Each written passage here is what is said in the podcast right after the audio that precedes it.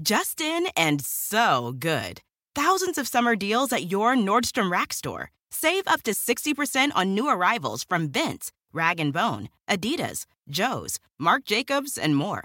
Great brands, great prices every day at Nordstrom Rack. But hurry for first dibs. Get your summer favorites up to sixty percent off at Nordstrom Rack today. Great brands, great prices. That's why you rack. You like to watch new stuff, right? Well, go to Hulu and see what's new, because Hulu has new stuff all the time. Like Vanderpump Villa, the new docudrama starring Lisa Vanderpump, where first-class luxury meets world-class drama. A new season of The Kardashians, starring The Kardashians, of course. And Grand Cayman, Secrets in Paradise, the sizzling new reality show set in the tropical Caribbean. It's all new, and it's streaming now on Hulu. Presence, healing, and wholeness. In this episode, Eckhart answers questions from a live audience, including healthcare professionals, doctors, nurses, and therapists. They ask how to deal with the expectations of their patients who yearn for healing and wholeness. He emphasizes the importance of getting the ego out of the way so the power of stillness and presence can shine through. It's only then can one truly be of service to others. I brought some questions here. These survived the selection process. We'll go through some of these, some very interesting questions that you will all relate to. How can I reconcile being a wellness professional when a lot of times I'm asleep myself? I feel like a hypocrite. There have been a few similar questions. It is true that there are probably many people working in the field of therapy and wellness who themselves have no access whatsoever to the spiritual dimension. There are many therapists also like that. You are not one of them, because those that really have no access to it don't know, even know that there is such a thing. Or they might dismiss it as mumbo-jumbo. Although, yes, certain expressions come to mind, such as when the blind leads the blind, they both fall into the pit, which is somewhere from the Bible. Or from the Course in Miracles, there is a chapter entitled The Unhealed Healer. But there's another side to this. There are many people who may not yet fully be able to live the teaching in their personal, private life, who are nevertheless able to, when they step into the helping situation, the therapeutic situation, or the teaching situation, whatever it is, are able to enter that state of presence, so that this intuitive intelligence that comes out of presence is able to use their mind, the unconditioned consciousness, is able to use their mind, and then you can speak and still be extremely helpful.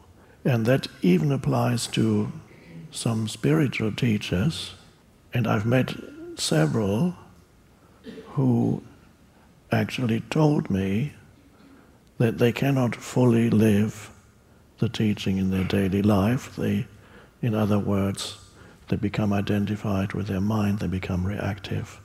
One of them told me, a very famous author, he said sometimes his friends tell him to go back and read his own books.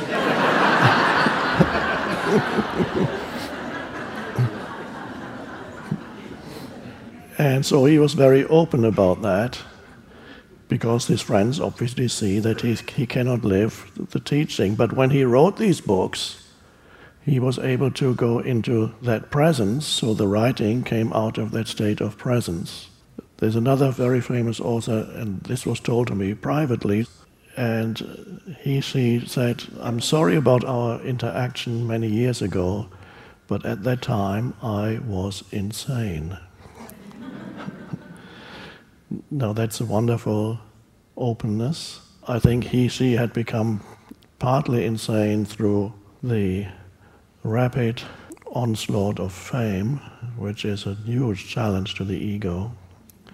And if, if suddenly everybody talks about you, that, that can really trigger the ego in a person. It can be a huge challenge. So when he, she told me that afterwards, of course, he, she was in a different place and could like look back and had enough lack of ego to be able to say that. That was wonderful. But even at that time, that person was able to write these books that helped millions of people. And you may find the same when you enter the therapy situation. If you're really able to be present with another person, you are not your usual person when, when you enter that situation. You begin to focus attention on the person. The energy begins to shift.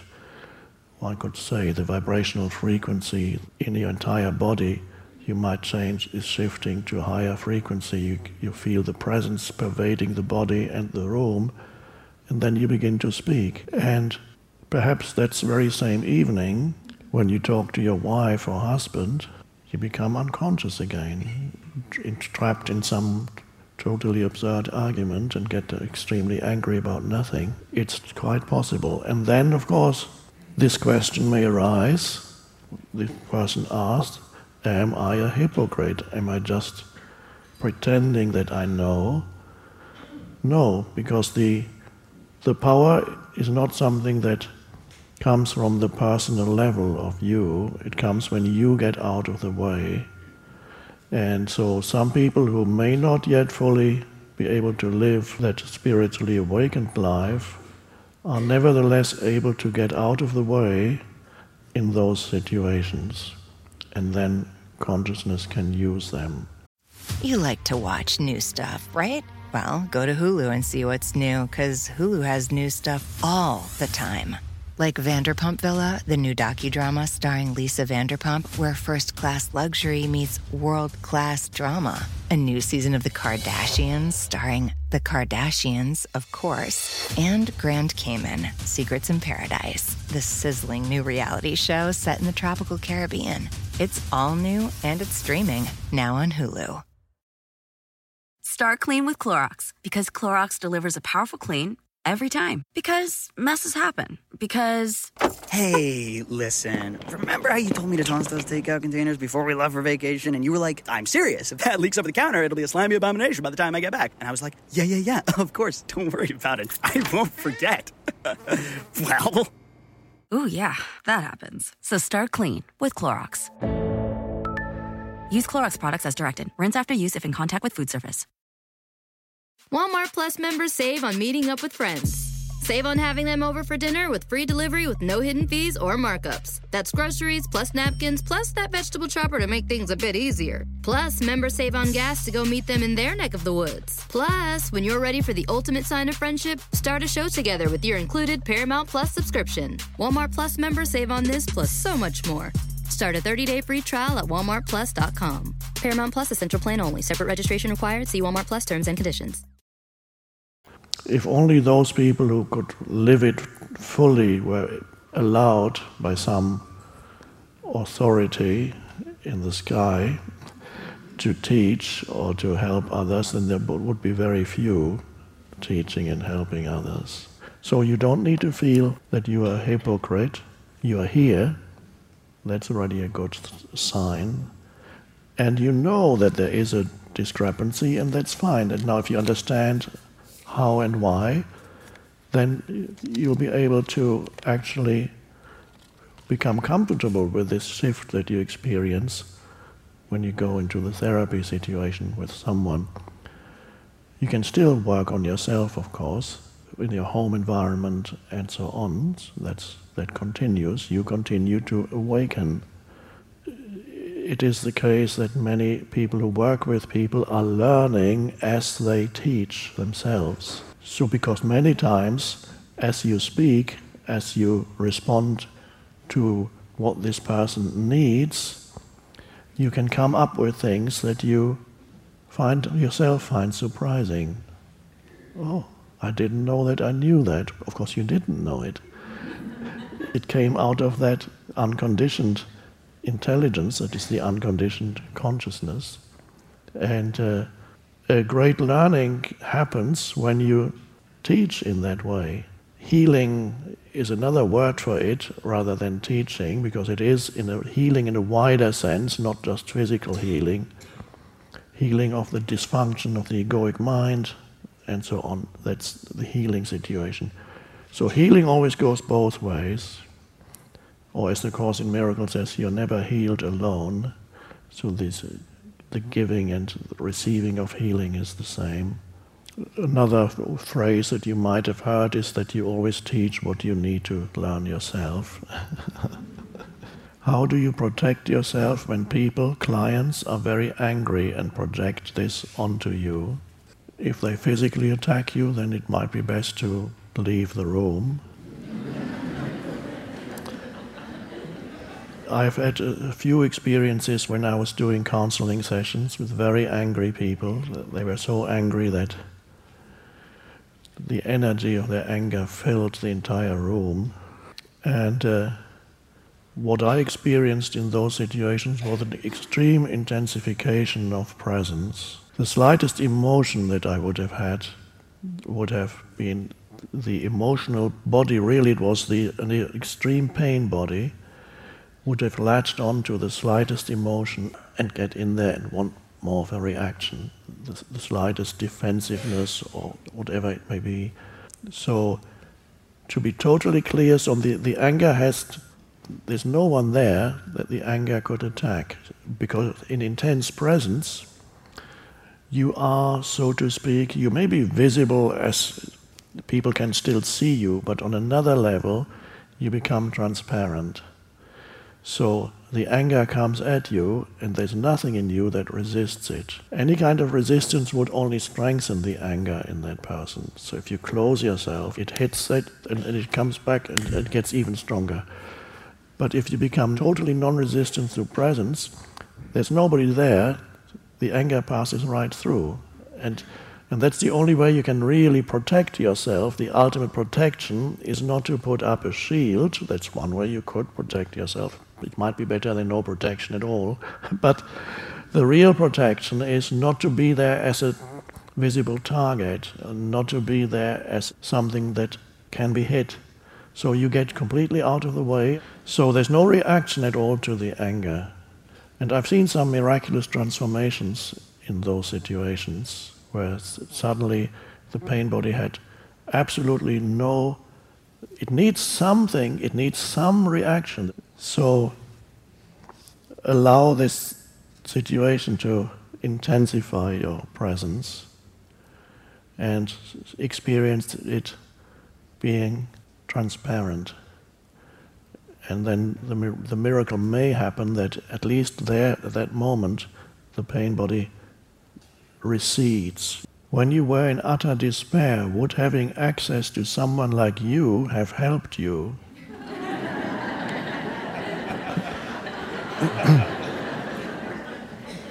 There needs to be a readiness in the person to be helped. Some definitely want to suffer a bit more. The openness would not be there. So at that time, when I, people noticed around me that I was unhappy, there was a professor of the university. He was doing transcendental meditation, and he said to me, "You really should be doing meditation."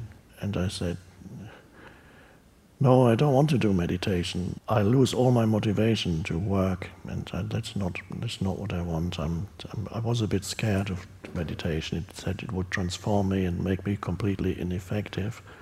Because I wanted to achieve, I wanted to become an important intellectual.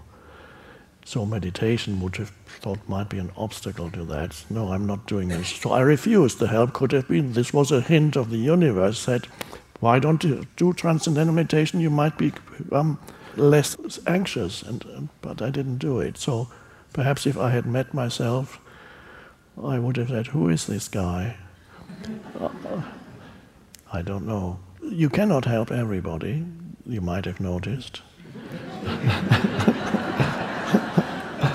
And uh, some humans need And if they cannot, if there's no openness to be helped, it means they are happy with the spiritual teacher they already have. And his or her name is suffering. Then they just need to experience that a bit more, because if you show them the possibility of going beyond suffering, or somebody else in a different way shows them the possibility, and somebody else does, and another therapist, and another, or they open a spiritual book, say, what is this mumbo-jumbo? Not ready, not ready to listen, need to suffer a bit more. Suffering has a certain function in the evolution of consciousness. Let's say if you were an omnip- the omnipotent God, and you removed all human suffering right now, that's the end of the evolution of consciousness. Of course, you could, if you were totally omnipotent, you could say, let consciousness be, only express itself right now. That's not how it works. It cannot express itself except through this. Suffering is necessary until it no longer is necessary for you. And so it has a function within the totality. You can see it in your own life. I had to go through it up to that point. And there's a lot of collective suffering. There's not only suffering in, in poor countries. Yes, there is. There is different kinds of suffering everywhere. There's intense suffering in the rich countries. You can probably find more happy people in the poor countries than in the rich countries. So there are just different degrees of suffering. And so at some point, the individual realizes that suffering is ultimately self-made, self-produced. And then the shift happens. And then evolution is of a different kind. It is no longer impelled or fueled by suffering. You still evolve, but it's no longer through suffering. When you encounter a spiritual teaching or a spiritual teacher, that is the moment when that spiritual teacher takes over from suffering. It's the old spiritual teacher. You get handed over to the new one. That's a wonderful, that should be celebrated in a person's life, the transition from Mister and Missus Suffering, or the guru called suffering, Sri, Sri Suffering, to an actual teacher. And for some reason, by some strange synchronistic event, I have two questions here, which may be by the same person. Are you happy? And then the other one, with so much sadness in the world, how can I feel joy? Be happy. Am I happy? No. I wouldn't call it happy. Some people might use that word to point to a very a, a deeper state of connectedness with being, but conventionally, happy really is the opposite to unhappy, and so you go from happy to unhappy is, and then something happens, and they go,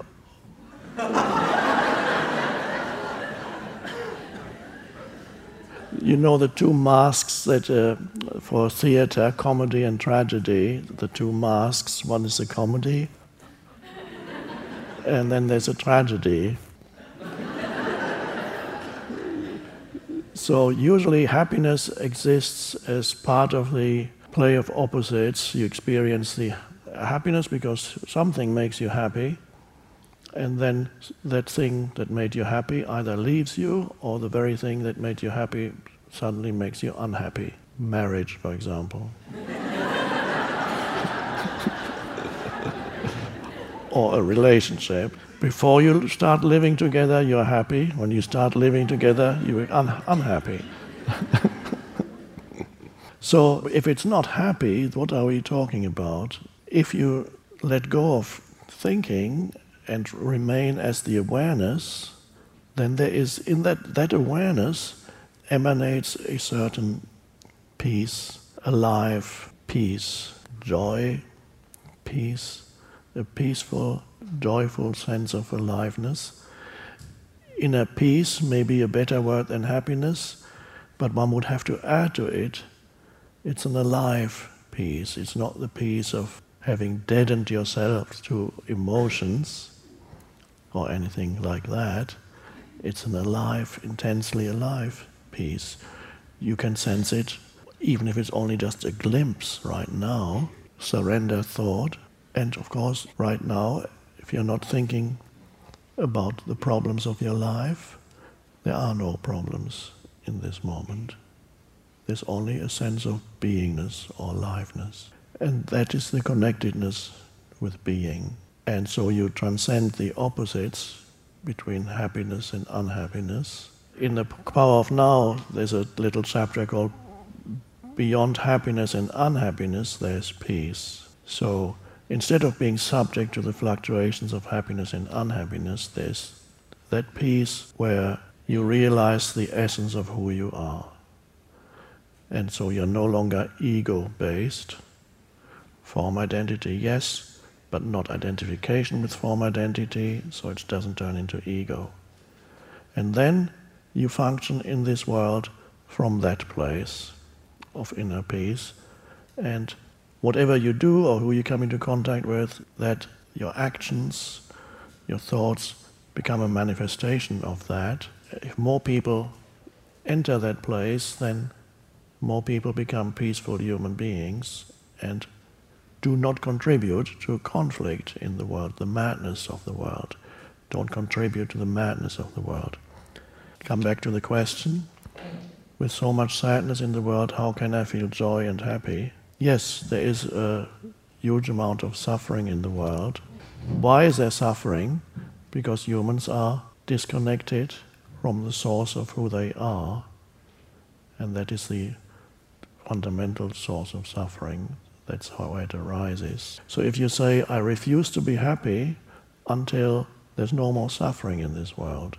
Okay. So the end of suffering, then, I'm waiting for it out there. And you might even become very active. I'm going to bring about the end of suffering. You do good things. But you haven't brought about the end of suffering in yourself. So how is the end of suffering going to happen, even if you do good deeds, which is a wonderful thing? But if you are unhappy doing good deeds, then that unhappiness also flows into how you do those things and your interactions with other people. The shift in this world, the end of suffering, to use the, the Buddha's terminology, the Buddha described his teaching as pointing the way to the end of suffering. That's the Buddha's teaching. He never used a, he used a negative term, end of suffering. Jesus talked about the kingdom of heaven which is within you. He used a positive term. They're both talking about the same thing. So the end of suffering has to begin with you, and then it spreads. Then, because that changes the way in which you experience the world, it affects others. And then what you, your relationship with other human beings changes fundamentally, because only when you are in connectedness with the essence of who you are can you have harmonious relationships with others, and can you have feel a, this deep sense of goodwill towards other human beings, not conditional upon whether they happen to agree with you, or belong to the same political party, or belong to the same religion, or belong to the same nation. It doesn't depend on that, the same tribe. No, to have a goodwill or benevolence towards all humans that you come into contact with, no matter what their conditioning is. That can only come from that deep connectedness with being, and where you, you do not automatically and unconsciously judge others the moment you meet them. So it needs to start with you. Then this benevolence, this goodwill, changes the way in which you interact with other humans, and that changes on a small scale.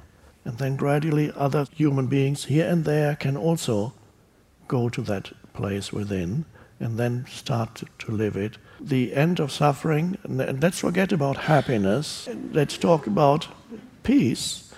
So it starts with you. Be the change that you want to see in the world. So if you want to see peace, you have to embody the peace. the end of suffering needs to start with you, your, your suffering. That's the end of suffering on the planet. And then you can show the way to others too. You don't necessarily have to become a spiritual teacher, but you may. But in some way, even you don't even need to fully embody that shift in consciousness, fully enlightened master. No, even just to be undergoing the transformational process, you already begin to teach, so to speak, even though you, you might not teach in the conventional sense of the word, but whoever you come into contact with, you affect with your state of consciousness. The Course in Miracles says you become a teacher of God. A related question here, as a grief therapist, I meet people who suffer a lot, and many of them have no access to the spiritual dimension. How can I help them the most? Some people have no access to the spiritual dimension, but if they are ready, then you will help them by being present with them and not necessarily say anything about anything spiritual. You do not necessarily introduce people to the spiritual dimension by talking about it. You can just demonstrate, for example, what it means to become aware of your own thoughts. You can demonstrate to them what it means and how it feels like to be able to, to observe your emotions and allow them to be there. So you can do that together with, the, with your client, patient. What are the emotions? So that gradually he or she experiences for himself or herself what it means to be the observer, the witness of emotional states, to be the awareness. So to really, what is the spiritual dimension? There's no need ever to say anything spiritual, because that might lead to defensiveness of the ego. Not just to take them to non-identification with thinking, which starts with a simple thing. What thoughts go through your head right now? What are the most common thoughts that go through your head during the day? Are there repetitive thoughts? Okay, maybe even write them down. And when you think that thought, how does it feel when you think that thought? Okay, describe that. And gradually the person can experience the arising of awareness, so that he or she is no longer totally trapped in the fluctuating emotions and the continuous, incessant, involuntary thinking that happens in the unconscious state. You like to watch new stuff, right? Well, go to Hulu and see what's new, because Hulu has new stuff all the time. Like Vanderpump Villa, the new docudrama starring Lisa Vanderpump, where first-class luxury meets world-class drama. A new season of The Kardashians starring The Kardashians, of course. And Grand Cayman, Secrets in Paradise, the sizzling new reality show set in the tropical Caribbean. It's all new and it's streaming now on Hulu. Walmart Plus members save on meeting up with friends. Save on having them over for dinner with free delivery with no hidden fees or markups. That's groceries, plus napkins, plus that vegetable chopper to make things a bit easier. Plus, members save on gas to go meet them in their neck of the woods. Plus, when you're ready for the ultimate sign of friendship, start a show together with your included Paramount Plus subscription. Walmart Plus members save on this plus so much more. Start a thirty-day free trial at walmart plus dot com. Paramount Plus Essential Plan only. Separate registration required. See Walmart Plus terms and conditions. So for many, the first awakening to spirituality is to become aware that there is a voice in their head that comments on their life, on themselves and other people all the time, and has fixed positions and has its likes and dislikes and hates, this and that. A lot of it, the voice is very critical. The voice tends to be more negative than positive, because when you have something positive, there's not that much to think about. When you have something negative, you can go and think about it for a very long time. It just gives you much more food for thought. You can have a loving interaction with another human being, just to meet somebody casually, and the person is friendly, and you, you feel good. And you walk away, and for a few moments you feel good about yourself and the other. And then what else is there to think about? That was a lovely interaction. But then you meet somebody who is rude to you and treats you with disrespect and says something to you, and then after it's happened, you start thinking about it. Why didn't I respond that? I should have said that. That would have hated him. And how, how does he stop that disrespect? Why is, why are people so disrespectful towards me? Is there something wrong with me? And stories, incessant stories in the mind. Having been offended by this person or that person, you can think about that a lot. You can't think that much about a beautiful sunset you saw yesterday evening. Uh, what is there to think about? But, uh, but something negative, that's great. So that's the voice in the head. It loves that. It's the, that's the, the unobserved voice in the head is the essence of unconsciousness. So the discovery that there is a voice in your head and that the voice is not you, but it is a voice in your head, is the beginning of spiritual awakening. So if you can only just show a client that there is a voice in the head, and that's not you, why is it not you? Because you know that there is a voice in the head. So there's another dimension in you from where you can know that there's a voice in the head. So that's more essentially you than the voice. And then you can also show that the voice, a lot of the time, what it says is not true at all. And then you begin not to believe in every thought you think. That's a wonderful liberation. You, you realize, okay, that's just that's an old thought.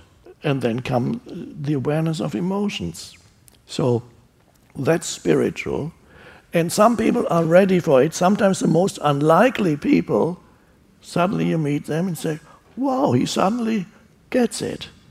And that's the beginning of his or her spiritual awakening.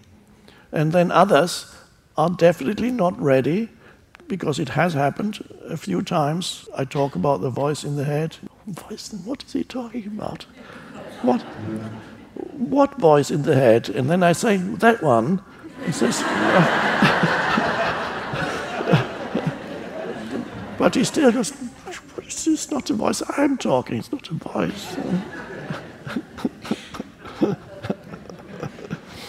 So this, really, the spiritual dimension is something very practical and simple.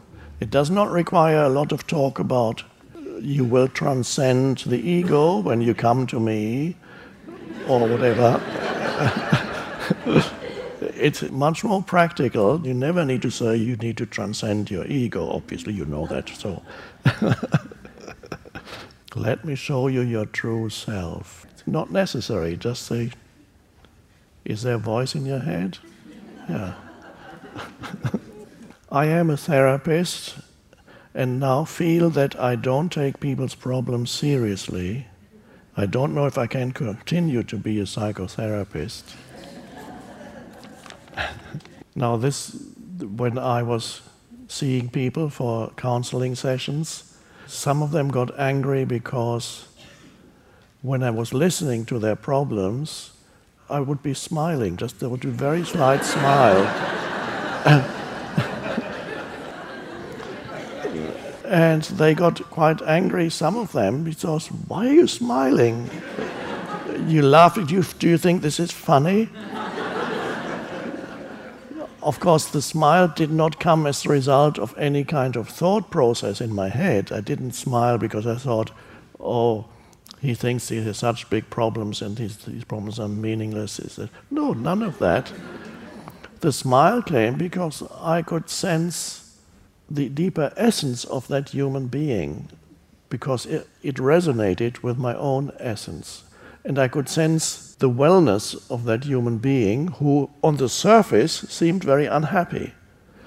I could see the relative insignificance of his or her problems, because I could sense something much deeper in that other person. And that is also a form of healing, when you connect at that deep level from your essence to the other person's essence, and then all the problems, really, they may still be important to that person, but they are only relatively important. So Some people got it, they actually stopped talking about suddenly and said, once or twice I had people realizing it's not, isn't, is this really so important? Are these problems really so important? And some people realized the amazing thing about the present moment, which is you cannot have a problem in the present moment. All problems exist on the level of the mind. What is this? If your attention remains focused on the present moment, there's only always this moment, which may be challenging. Some present moments are challenging. There's no doubt about it. We could have a wild animal suddenly burst into this room. But that's not a problem, because there's no time for the mind to make it into a problem. It's a challenge, and then in the face of that you face a challenge, and then action arises. Let's say something more serious, you develop a disability. Perhaps you suddenly can't walk anymore. That is a serious problem. It's a challenge, certainly. Then I have met people, many, who because something serious happened in their lives, first they thought, I cannot live with the burden of that problem. It's just too much to bear for me. I can't do it. And they suffered and suffered tremendously. And then either they came into contact with the spiritual teaching or they did it by themselves. At some point, they couldn't take the suffering anymore. And at that point, they refused to leave the present moment, the now. And suddenly, there's only whatever condition arises in this moment that you face completely without any story around it about me and my past and my future and what my life has come to, and it's never going, I'm never going to walk again, and it all kinds of mental, all the, the suffering arises through the mind, not the situation ultimately. And that's a deep teaching. The human suffering, and suffering is the psychological level.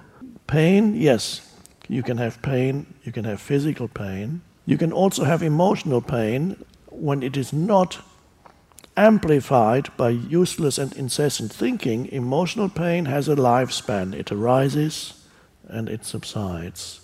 Somebody dies, a loved one dies. Yes, you have emotional pain. It arises, it subsides, and it comes back a few times in waves. Then surrender happens, and it's gone, and, and there's peace left. If the mind amplifies it by incessant thinking, the pain can go on for years. One event can cause you years of pain if that event is continuously renewed, remembered by the mind. And many problems that humans have are actually have no existence whatsoever. The mind generates the problems, things that could go wrong in your life. Worry, anxiety, what if? All these things. So in a therapy situation, I've said this so many times, and in the books too, if you think you have problems, and everybody does in a conventional sense, there's no life that is free of challenges, and there are difficulties for you. There may be difficulties at work. There may be difficulties financial, in your living situation, in your relationships, your health. No human exists here without having certain difficulties in their life. Of course, they, this is how it's meant to be, otherwise it wouldn't happen. But they don't need to become problems. The more you are focused on the now, the more free you are of problems. That's an amazing realization. This has helped quite a few people, and that again is an entry point into the spiritual dimension, because the now is a portal into the spiritual dimension. Uh, here's one that is a personal one. I'm aware of fear that is almost continual in me. My parents were Holocaust survivors, and in spite of my awareness of the anxiety and fear, it does not seem to lessen. I know you talk about in any given moment there's never a problem, but when you're terrified all the time, there is a problem because you are afraid. Now this is somebody here who a lot of the time is in a state of fear or anxiety. It could be related to something in his past or his parents or perhaps other generations too. What to do? You can't get rid of being terrified, having being in a state of fear most of the time. What you can do is not to allow the fear to rise up into your mind and control your thought processes. Because then that would be a normal thing when you are identified. The emotion that's there rises into your mind and then it causes you to think thoughts that correspond to the emotion, fearful thoughts in this case. And then you would get a vicious circle building up between the emotion of fear, the thoughts you think, which are fearful thoughts, which give more energy to the emotion. So the more fearful thoughts you think, the more it perpetuates the fear that you feel.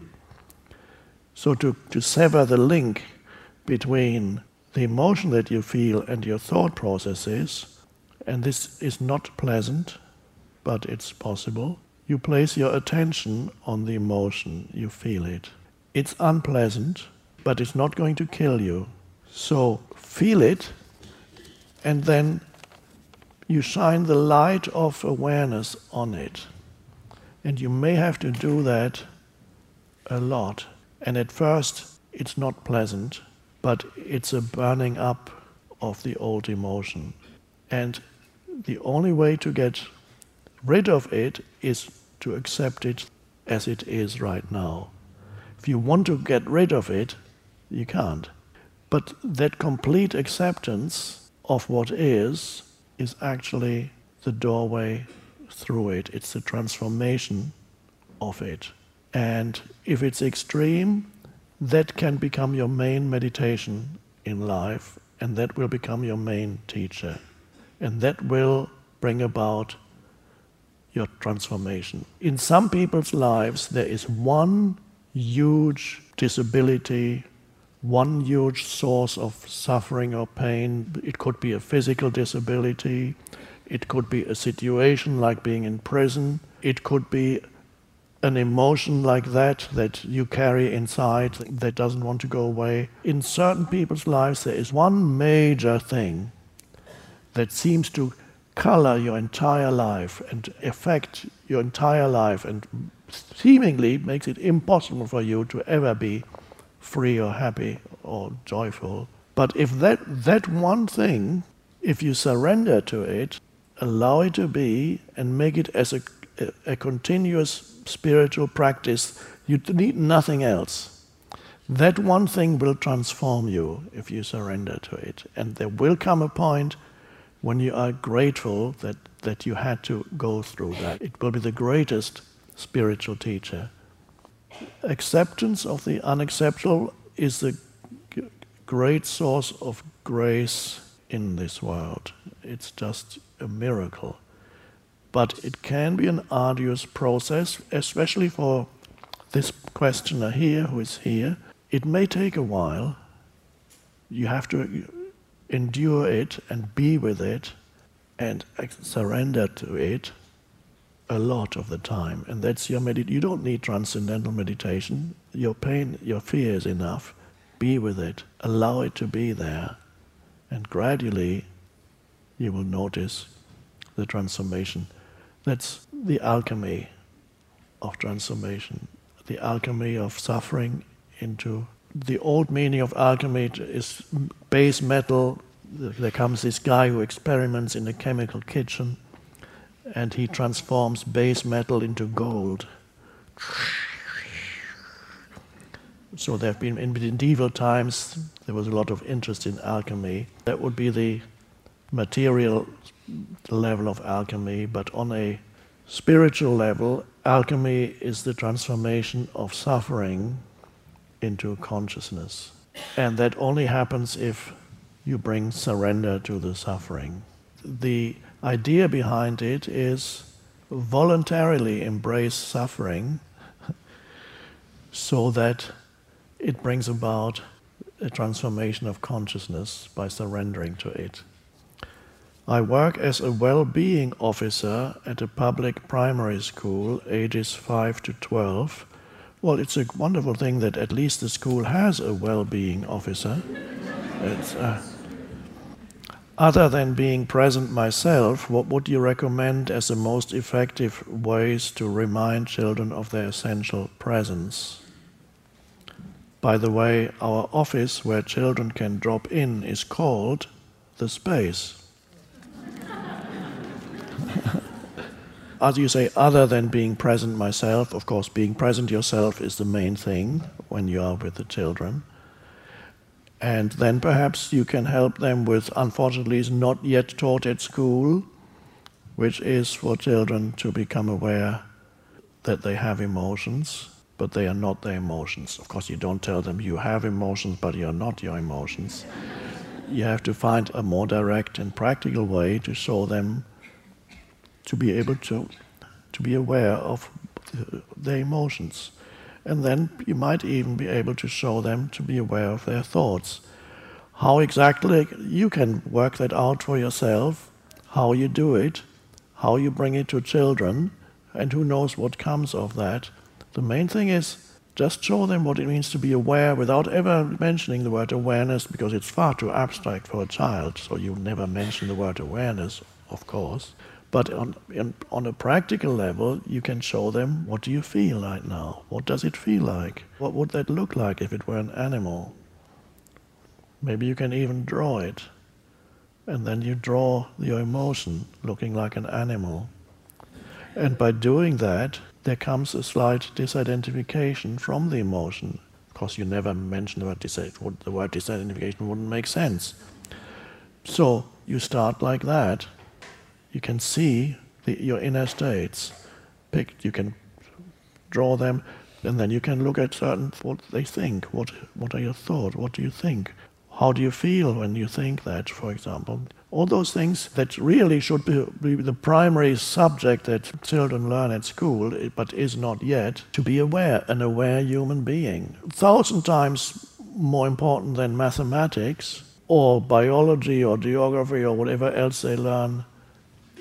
What could possibly be more important than to learn how to be a, an aware human being? School for me was a nightmare. I couldn't, it was just, even occasionally now I have dreams when I am adult and I'm back in a classroom. How do I get out of here? And here's one question that is just a personal one. How do I truly forgive myself for not being present with another? Well, I assume the question refers to something that happened in the past, not in the present, because if the other is here with you now, then there's nothing to forgive, you just be present. So it must be something that you were not present with someone in the past, because there was not enough presence in you. You cannot manifest any behavior beyond your level of consciousness. Either there, you had no idea what presence was, you were not yet able to access that dimension of consciousness, or it was there very weak in you, not strong enough perhaps to survive in that particular interaction or relationship. Some parents have that feeling also because when they look back upon how they brought up their children, they cannot believe how unconscious they were as parents. Now, there's no such thing as totally conscious parents. No matter what you do, there's always something that you don't do right. Absolute perfection is just not possible. But there are now, for the first time perhaps in history, there are parents who are relatively conscious, who are endeavoring to be conscious as parents. In my generation, it was unheard of. Conscious parents, what is that?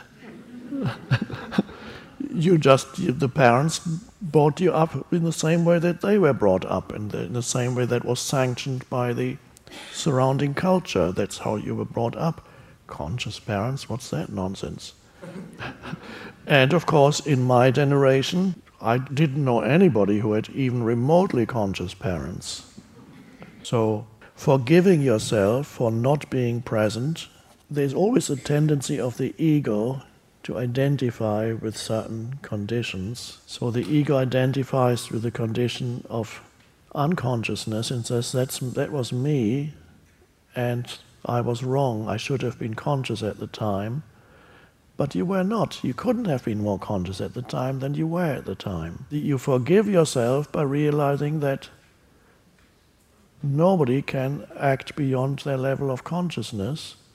And whatever you did in the past was an expression on your personal level of the evolutionary state of yourself. If you have still an opportunity to go to this person and perhaps explain that you were unconscious. We don't know what level of consciousness this person is at, whether this person would be able to listen to you and even understand what you're saying. Or this person may not be alive anymore, or there may not be an opportunity to speak. But either way, you forgive yourself by realizing that there is ultimately nothing to forgive. And that even applies to another person, because forgiving goes both ways. Sometimes you have to forgive yourself, but you also have to forgive somebody else. If you do not want to carry the enormous burden of carrying a grievance, which is a dreadful thing, just one grievance towards another human being, that is a heavy grievance that you carry, can stop the arising of presence in you. So letting go of grievances is vital. In ordinary human interaction, it is very important to overlook things that humans do, because every human being that you come into contact with, even if they are awakening, they are in the awakening process, they will still manifest occasionally areas of unconsciousness. So if you want to have a relatively harmonious relationship, many things you need to overlook in the other person. Some insensitivity may arise here and there, so they may say or do something that is selfish, or that they may have a very one-sided perspective of something. They may misperceive you, they may misperceive your motivation, you misperceive their motivation, all kinds of things. So to forgive in a present situation means to overlook. If you see a fault, don't dwell on it.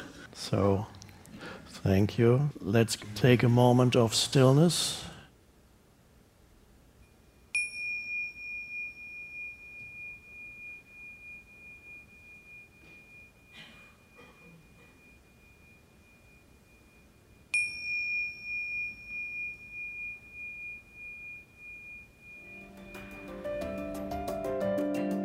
I'm Oprah Winfrey, and you've been listening to Eckhart Tolle, Essential Teachings, the podcast. You can follow these essential teachings on Spotify or wherever you listen to podcasts. If you haven't yet, go to Spotify and follow this podcast. Join us next week for more enlightened teachings from Eckhart Tolle. Thank you for listening.